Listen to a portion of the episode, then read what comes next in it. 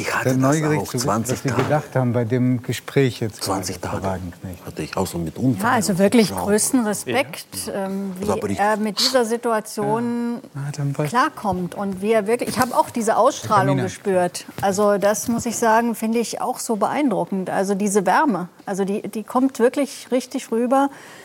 Und natürlich wäre ja völlig verständlich, wenn jemand so einen Schicksalsschlag erleidet, dass er auch, ja, also könnte ich mir durchaus vorstellen, dass man dann mit dem Leben irgendwie abschließt, frustriert ist, verbittert wirkt.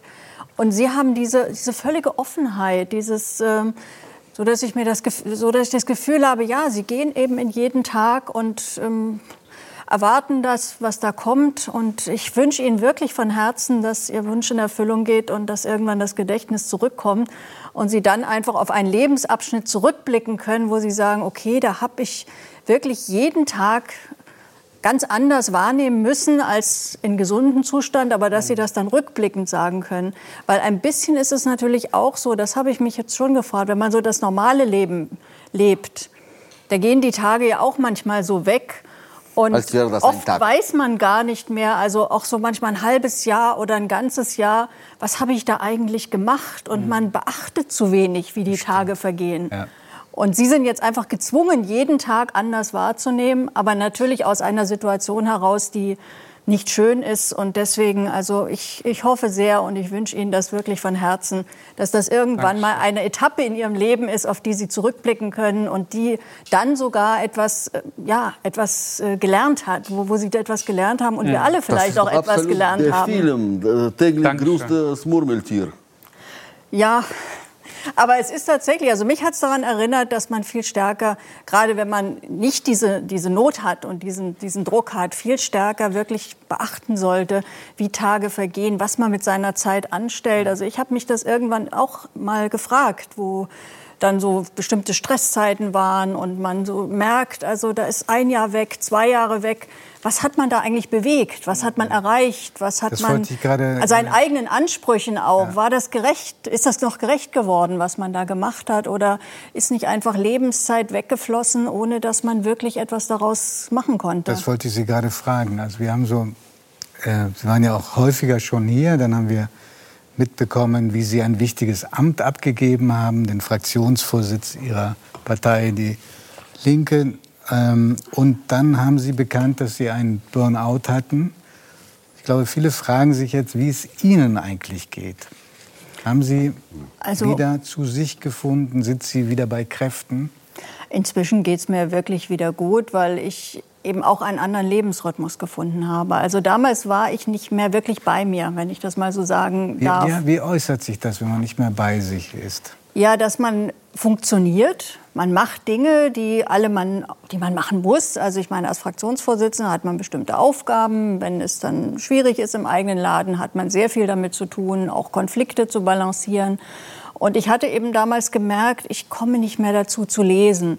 Ich komme schon gar nicht mehr dazu zu schreiben, was für mich immer wichtig war. Also Artikel zu schreiben, Bücher zu schreiben. Ich meine, die meisten Politiker können deshalb keine eigenen Bücher schreiben, weil sie keine Zeit dazu haben. Also das ist äh, schon ein Problem. Und äh, so wollte ich nie werden. Ich wollte nicht so eine Maschine, Maschine werden, die irgendwie ähm, nur noch abarbeitet, jeden Tag eine Terminliste von früh bis abends, dann abends völlig erschöpft ist, am nächsten Tag geht's weiter, weil dafür bin ich ja nicht in die Politik gegangen. Ich will ja was bewegen. Sie haben das mal sehr dramatisch beschrieben. Äh, Also der Tag, an dem Sie gemerkt haben, so geht es nicht mehr, da sind Sie, konnten Sie einfach morgens nicht mehr aufstehen. Ja, also ich, sag mal, ich bin schon noch aus dem Bett gekommen, aber ich hatte nicht mehr die Kraft, äh, nach Berlin zu fahren und Termine zu machen. Also ich merkte irgendwie, ich bin innerlich leer.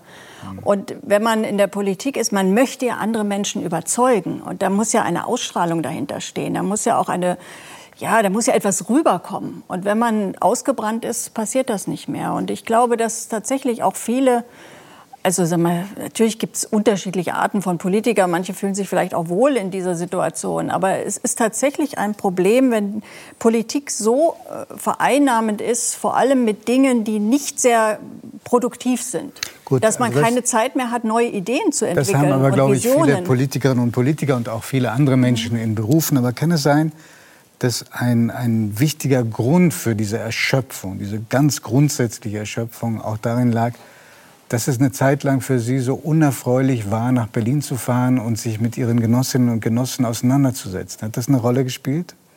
Es gab immer beides. Also es gibt in der Linken ganz viele, die mich unterstützen. Deswegen bin ich ja auch in der Linken und deswegen wünsche ich mir ja auch, dass sie wieder stärker wird, als sie derzeit ist. Weil ich schon sehe, dass es in diesem Land ein, ein stärkeres Korrektiv braucht. Also ich meine, wir haben jetzt diese Corona-Zeit gehabt. Wir haben immense Staatsschulden. Und ich mache mir große Sorgen, wem die Rechnung präsentiert wird, wenn die Wahl erstmal vorbei ist. Und meine Sorge ist, das wird wieder die Mittelschicht sein. Das werden die Normalverdiener sein, vielleicht sogar Geringverdiener. Und da muss es eine politische Kraft geben, wenigstens eine, die dem wirklich entgegensteht. Und zum Beispiel ist es so, meine Partei, da kann ich, da würde ich bis heute eindeutig die Hand dafür ins Feuer legen. Wir würden nie einer Rente mit 68 zustimmen oder anderen äh, sozialen Verschlechterungen. Und deswegen ist es mir schon ein Anliegen, mich zu engagieren. Aber es ist richtig, es gab eben auch und gibt nach wie vor ziemlich viele eben sehr unproduktive Auseinandersetzungen. Es gibt einen Teil des äh, linken Spektrums, der sich in eine Richtung entwickelt hat, übrigens nicht nur in meiner Partei, auch genauso in der SPD, in anderen europäischen Parteien, denen es gar nicht mehr wirklich primär um soziale Gerechtigkeit geht, sondern das sind dann ziemlich abgehobene akademische Debatten, die geführt werden, die an der Lebensrealität normaler Leute völlig vorbeigehen. Auch Und darüber haben Sie ein Buch geschrieben, das ungemein erfolgreich ist. Das war wochenlang jetzt schon äh, ganz vorne in, in den Bestsellerlisten, auch auf Platz 1. Im Moment sind Sie auf Platz 2.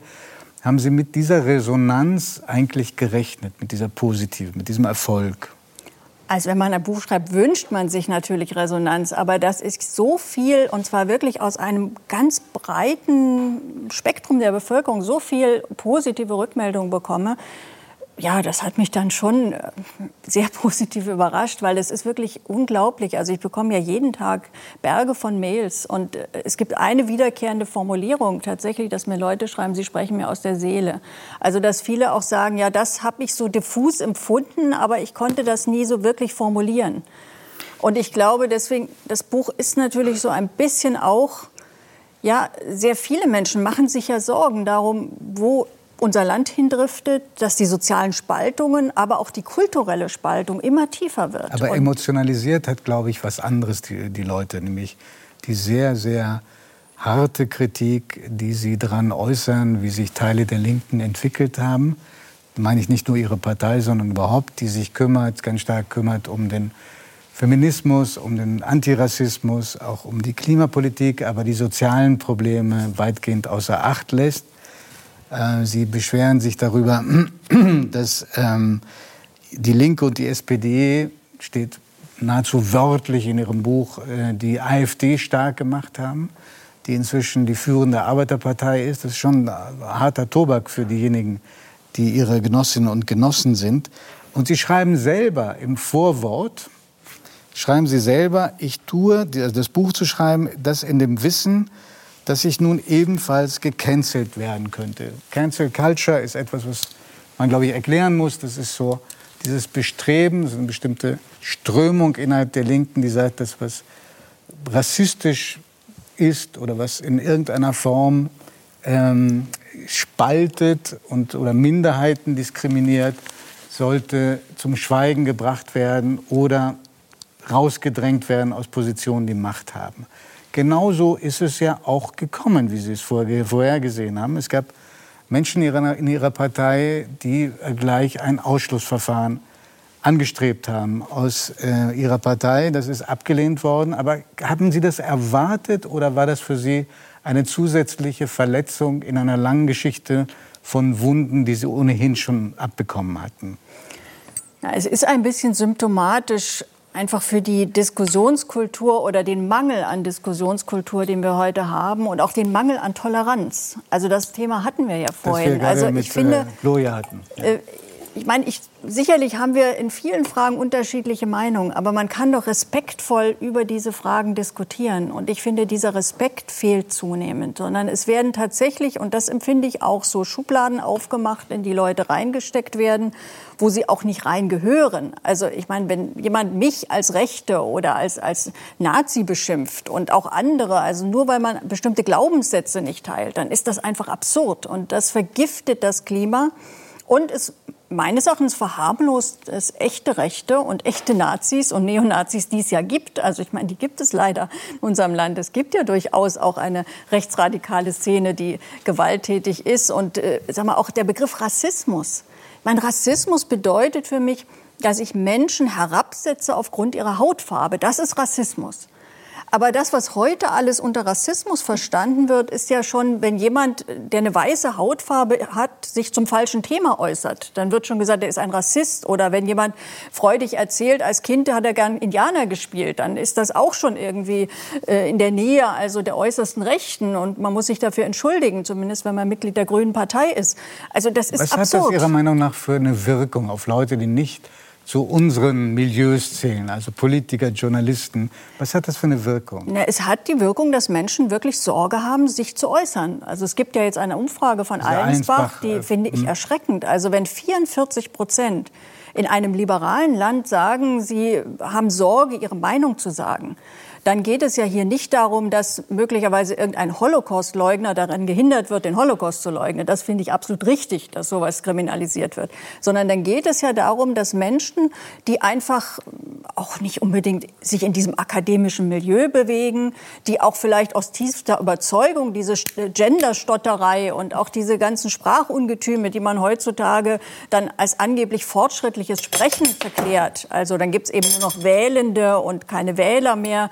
Äh, wenn jemand das nicht mitmacht, dann wird er schon irgendwie moralisch schräg angeguckt oder wer gerne Nackensteaks grillt oder seinen Dieselwagen fährt. Äh, das ist einfach eine völlig bekloppte Debatte und außerdem ist es auch eine Debatte unter Privilegierten, das muss man immer wieder sagen, weil das, was da verklärt wird, dieser Lebensstil, den muss man sich ja leisten können. Also wenn ich eine teure Wohnung in der Innenstadt bezahlen kann, dann kann ich viel mit dem Fahrrad machen. Aber haben Und Sie kein Verständnis dafür, dass es Menschen gibt, äh, die sagen, wir wollen mit unserer Sprache möglichst viele mitnehmen, dass sich keiner ausgeschlossen fühlt durch äh, ein Geschlecht, das nur eine bestimmte Gruppe meint? Ja, aber das ist ja genau der Anspruch, der nicht eingelöst wird. Man nimmt nicht Menschen mit, man grenzt Menschen aus, weil all diejenigen. Die, die, Sie meinen die, die das nicht mitmachen wollen?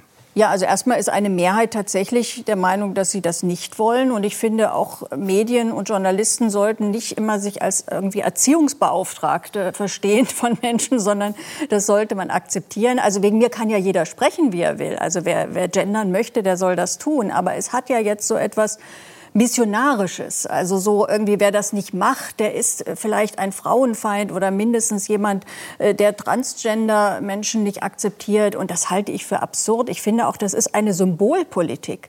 Also ich Meines, meiner Überzeugung nach ist es eine große Errungenschaft, dass heute tatsächlich eben Menschen, die homosexuell sind, die anders leben, dass die sich offen zeigen können. Das war wirklich früher nicht so. Also das würde ich schon auch nach meinen Erlebnissen, ich bin nun äh, als Kind zumindest im Osten aufgewachsen, aber äh, das war schon mal ein anderer Umgang. So, das ist eine Errungenschaft. Aber ich finde, jetzt kippt das so in das Gegenteil, dass man sich fast schon entschuldigen muss, wenn man normal ist, also wenn man Teil der Mehrheitsgesellschaft ist, dass man sich da schon rechtfertigen muss, dass man da keine Anerkennung mehr dafür bekommt. Und äh, das kann nicht sein. Und das stärkt auch die Rechten. Was heißt Entschuldigung? Die Norm, diese gewisse Normalität wird in Frage gestellt. Also ähm, man muss sie einfach noch mal beweisen können, dass das ja, Normale normal ist. Was ist daran normal, dass man andere Lebewesen ist? Das ist äh, eine aktuelle, wichtige Frage. Das ist, das ist ja, das Normale ist ja eigentlich also mal ein Synonym nicht für Standard oder für etwas Besseres, sondern für mich ist normal das, was die Mehrheit lebt. So und ich finde, das ist mindestens genauso akzeptabel wie der Lebensentwurf äh, von Minderheiten. Also das muss doch auf einer Ebene sein. Und deswegen finde ich, wer eben sein Lebensideal darin sieht, eine klassische Familie zu gründen, Mann und Frau und Kinder, der sollte genauso wenig äh, dafür irgendwie herabgesetzt werden wie jemand, der eben zum Beispiel ein Homosexueller homosexuelles Leben führt. Das ist doch, muss doch auf einer Ebene sein. Die beiden und wir haben kennen sich, glaube ich, auch schon. Sie haben auch eine kleine Vorgeschichte. Ich habe gelesen, dass Sie bei einer Veranstaltung teilgenommen haben äh, mit Wladimir Kamina, die hieß, äh, im Sozialismus gab es keinen Sex. sind Sie da hingegangen in Kenntnis dieses äh, Titels oder sind Sie da einfach nur reingestolpert? Nee, nee, ich kannte natürlich auch sein Buch. Und, ähm Gut, das Thema war jetzt nicht ausschlaggebend. Wir waren, glaube ich, das war in diesem verheißungsvollen Jahr, als die westdeutsche und die ostdeutsche Linke sich vereinen wollte. Ja, ich glaube, es war 2009. Also da waren wir schon zusammen. Da, da war aber die Linke tatsächlich eben wirklich eine Kraft. Also wir hatten damals fast 12 Prozent bei der Wahl dann auch bekommen. War danach. Und das ja, war, ich war jung, romantisch und habe damals diese Bewegung unterstützt. Okay, aber, aber, aber man muss noch mal, wenn ich vielleicht noch mal einen wichtigen Aspekt rausgreifen darf äh, von Frau Wagenknecht, ist, dass sie im Grunde genommen sagt, wir lassen uns mit dieser Identitätspolitik ablenken von den echten Problemen. Mhm. Und wenn die Sozialisten oder die Linken, wie sie heute heißt, oder aber auch wir, ich, katholisch, man muss an die armen Menschen denken. Man muss denken an die Menschen, die es eben nicht so gut haben wie die Leute, die sich die schöne Stadtwohnung leisten können. Eben, wenn ich am Land wohne und in die Stadt fahren muss. Wenn ich eben nur den Diesel habe. Ich kann doch nicht jetzt einfach enteignet werden und mein Diesel muss stehen bleiben, weil ich das Elektroauto kann ich mir eben nicht leisten. Abgesehen davon sind Elektroautos mitnichten umweltfreundlicher. Das ganze Thema mit der Batterie ist nicht gelöst. Das ganze Thema mit dem Strom ist nicht gelöst. Wir haben ja die Kohlekraftwerke. Wir kaufen den Atomstrom von unseren Nachbarn. Also Gut, da also sind die, noch viele. Aber sie sagt eben, sie hm. sagt eben, wir lassen uns ablenken mit identitätspolitischen Krimskrams und ver vergessen dabei die Menschen, die es wirklich nötig haben, für die wir Advocatus sein sollten und denen wir helfen sollten. Also die Energiepolitik, glaube ich, das ist wirklich noch, auch noch mal ein gesondertes Thema. Aber wenn wir zu den harten Themen kommen, dann gibt es, glaube ich, schon einen Punkt, wo Sie beide, Gloria und Frau Wagenknecht, sich wirklich unterscheiden. Nämlich ähm, Sarah Wagenknecht findet dies, die, dieses Erbrecht, so wie es jetzt besteht, unanständig. Ja, ich bin für eine Leistungsgesellschaft. Also ich finde, jeder Mensch, also erstens sollte wirklich jeder gleiche Chancen haben, mit einem, wenn er sich anstrengt, wirklich auch ein gutes Leben zu führen. Das ist heute nicht mehr so. Also Sie hatten vorhin ja den Disput, was war früher besser? Und da gibt es zum Beispiel eine Zahl, die finde ich ziemlich beeindruckend. Also in den 80er Jahren der Altbundesrepublik, da war die Wahrscheinlichkeit, dass ein Kind armer Eltern wieder arm wird, bei 40 Prozent. Das war immer noch über dem Durchschnitt der Bevölkerung, aber es waren nur 40 Prozent. Heute ist die Wahrscheinlichkeit, dass ein Kind aus armen Verhältnissen wieder arm ist, 70 Prozent. Das heißt, wir haben im Grunde eine Art ja, Refeudalisierung. Also wir immer gesagt, wir sind so liberal und die Gesellschaft ist so offen. Nein, immer stärker bestimmt die Herkunft darüber, was aus jemandem wird. Und natürlich bestärkt das Erbrecht das in besonderer Weise, weil wer gleich irgendwie ein Millionenvermögen oder gar mehrere hundert Millionen erbt, der kann, wenn er das will, von den Erträgen des Vermögens leben. Der muss eigentlich sich nie ja, selber sind Sie anstrengen. Da, sind Sie da noch der Meinung, dass alles, was über eine Million äh, hinausgeht und vererbt wird, zu 100 Prozent besteuert werden sollte? Das also ob man mal, jetzt bei einer Sie, Million, also ich finde, dass gefordert. die Eltern durchaus ein Recht haben, zum Beispiel, äh, ja, heutzutage sind natürlich die Werte ganz anders. Also, wenn man ein Einfamilienhaus hat, was in der Nähe von Stuttgart oder München liegt, ja gut, also mit einer Million kann man gerade noch vielleicht dann die, die, die Baracke im Garten mit vererben. Also das ist ja leider heute wirklich inflationiert, also die Preislage. Verstehen Soweit Sie, würde ich jetzt nicht bei einer Million, aber ich finde schon bei Vermögen, wenn es um 10 Millionen, 100 Millionen geht, wäre ich dafür, da ein anderes Erbrecht einzusetzen. Und ich finde vor allem wichtig, und das ist für mich ein interessanter und wichtiger Aspekt, es wird ja immer gesagt, das sind ja eigentlich die ganz großen Vermögen, sind ja Betriebsvermögen. Und da finde ich, sollten wir schon nachdenken, ob es hier nicht ein anderes Recht geben sollte. Also es gibt eine ganz interessante Initiative von Unternehmern, die fordern ein Verantwortungseigentum. Und Verantwortungseigentum heißt, das Unternehmen gehört immer denen, die im Unternehmen arbeiten. Hm. und nicht äh, sozusagen ist nicht verkäuflich, ist nicht vererbbar und kann aber eben auch nicht an Finanzinvestoren oder Hedgefonds verschleudert mhm. werden. Und das ist ja etwas ganz wichtig, weil, Wichtiges, weil ich sehe zurzeit den deutschen Mittelstand vielfach entweder an chinesische Staatsfonds oder an Finanzinvestoren an aller Welt wird das verkauft, weil es teilweise keine Erbfolge gibt, also keine keine geeigneten Nachfolger oder willigen Nachfolger. Und ein solches anderes Eigentumsrecht würde tatsächlich das Erbrecht, äh, da würde das gar nicht mehr so die Gloria, Rolle spielen. Bis wohin würden Sie mitgehen und wo würden Sie energisch widersprechen? Sie, Sie haben ja einen Vermögenswert, der nun weit also, über 10 Millionen. Was mir ein Anliegen wäre, zu sagen, es gibt Menschen, die sind so tüchtig, dass sie während ihrer Schaffenszeit für drei oder vier Generationen mitschaffen können, weil sie einfach so genial sind im Geldverdienen. Und natürlich müssen deren Kinder auch erben dürfen, aber sie erben natürlich auch Verantwortung, denn natürlich kann man das Erbe sofort verblöden. Aber wenn man, man kann das Erbe auch noch wachsen lassen. Das heißt, man gibt anderen Menschen Arbeit, man konsumiert. Das geht ja zurück in die Volkswirtschaft. Das Geld kann man ja nicht essen, sondern reiche Leute geben ja das Geld auch aus, schaffen Arbeitsplätze. Also ich würde, sagen wir mal, den Erben an sich nicht so sehr belasten, damit er die Chance hat, auch aus seinem Erbe was zu machen. Ich habe es ja selber gesehen. Wir haben ja auch geerbt aus einer historischen Familie. Und es war ein sehr schwieriges Erben. Und mir ist es gelungen, dieses schwierige Erbe wieder auf gesunde Füße zu stellen. Und damit geben wir vielen Menschen Arbeit und sind ein Attraktionspunkt in Regensburg. Zu uns kommen die Besucher. Das Schloss ist schön hergerichtet. Da wird Geld reingesteckt, ohne dass wir den Staat da zur Kasse bitten müssen. Also das sind private Initiativen, sind immer gut. Wo ich Frau Wagenknecht recht gebe, ist natürlich, das, was sie, die, den Finger, wo sie, den sie in die Wunde legt, ist, wir haben jetzt unsere die Sklavenarbeit ist praktisch dahin verlagert worden, wo die Menschen für einen Hungerlohn arbeiten. Warum darf eine Jeans 10 Euro kosten? Das ist, eine, das ist ein Unding, dass die Kinder heutzutage, gerade bei Textilien, die mit so viel umweltschädlichen äh, Chemikalien hergestellt werden, dass die, die, die heutige Generation ist erzogen, Sachen einfach wegzuschmeißen. Weil das T-Shirt hat ja sowieso nur 5 Euro gekostet. Also alles muss so billig. Ja, wo kommen denn diese billigen Sachen her? Die kommen natürlich aus Bangladesch. Ja, da kann ich natürlich zynisch sitzen und sagen, ja gut, dafür müssen diese Kinder jetzt nicht auf den Strich gehen. Sie arbeiten jetzt in der Textilfabrik. Ja, was ist denn das für eine Weltanschauung? Da gebe ich Ihnen vollkommen recht.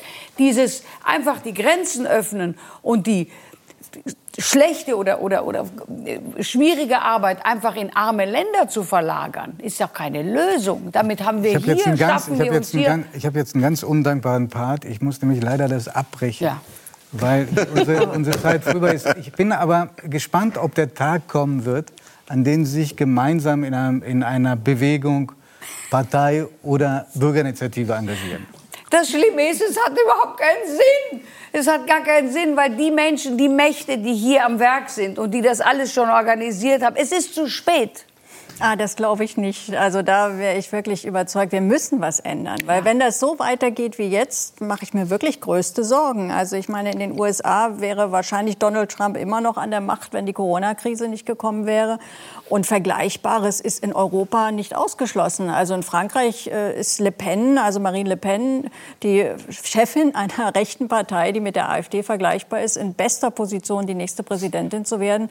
Und wenn die AfD es irgendwann mal schafft, äh, nicht ganz so blasses und farbloses Personal aufzubieten wie jetzt, äh, hätte ich große Sorgen, dass sie auch hier wesentlich... Aber Donald Trump hat auch die Arbeitskräfte... Donald Trump war der Erste, der auf internationaler Ebene gesagt hat, wir müssen wieder Arbeit zurück nach Amerika holen. Und er war der Erste, der das Thema China überhaupt angesprochen hat, weil die Amerikaner hatten sich ja total an die Chinesen verkauft. Oh ja, Sie müssen denken, super, ja, aber er hat trotzdem die soziale Spaltung auch weiter vergrößert. Das Kapital verliert sich in seinen Widersprüchen. Das die Kapital verliert sich in seinen Widersprüchen. Ich äh, bedanke mich sehr, dass Sie gekommen sind. Äh, passen Sie gut auf sich auf und bleiben Sie bei sich. Vielen Dank.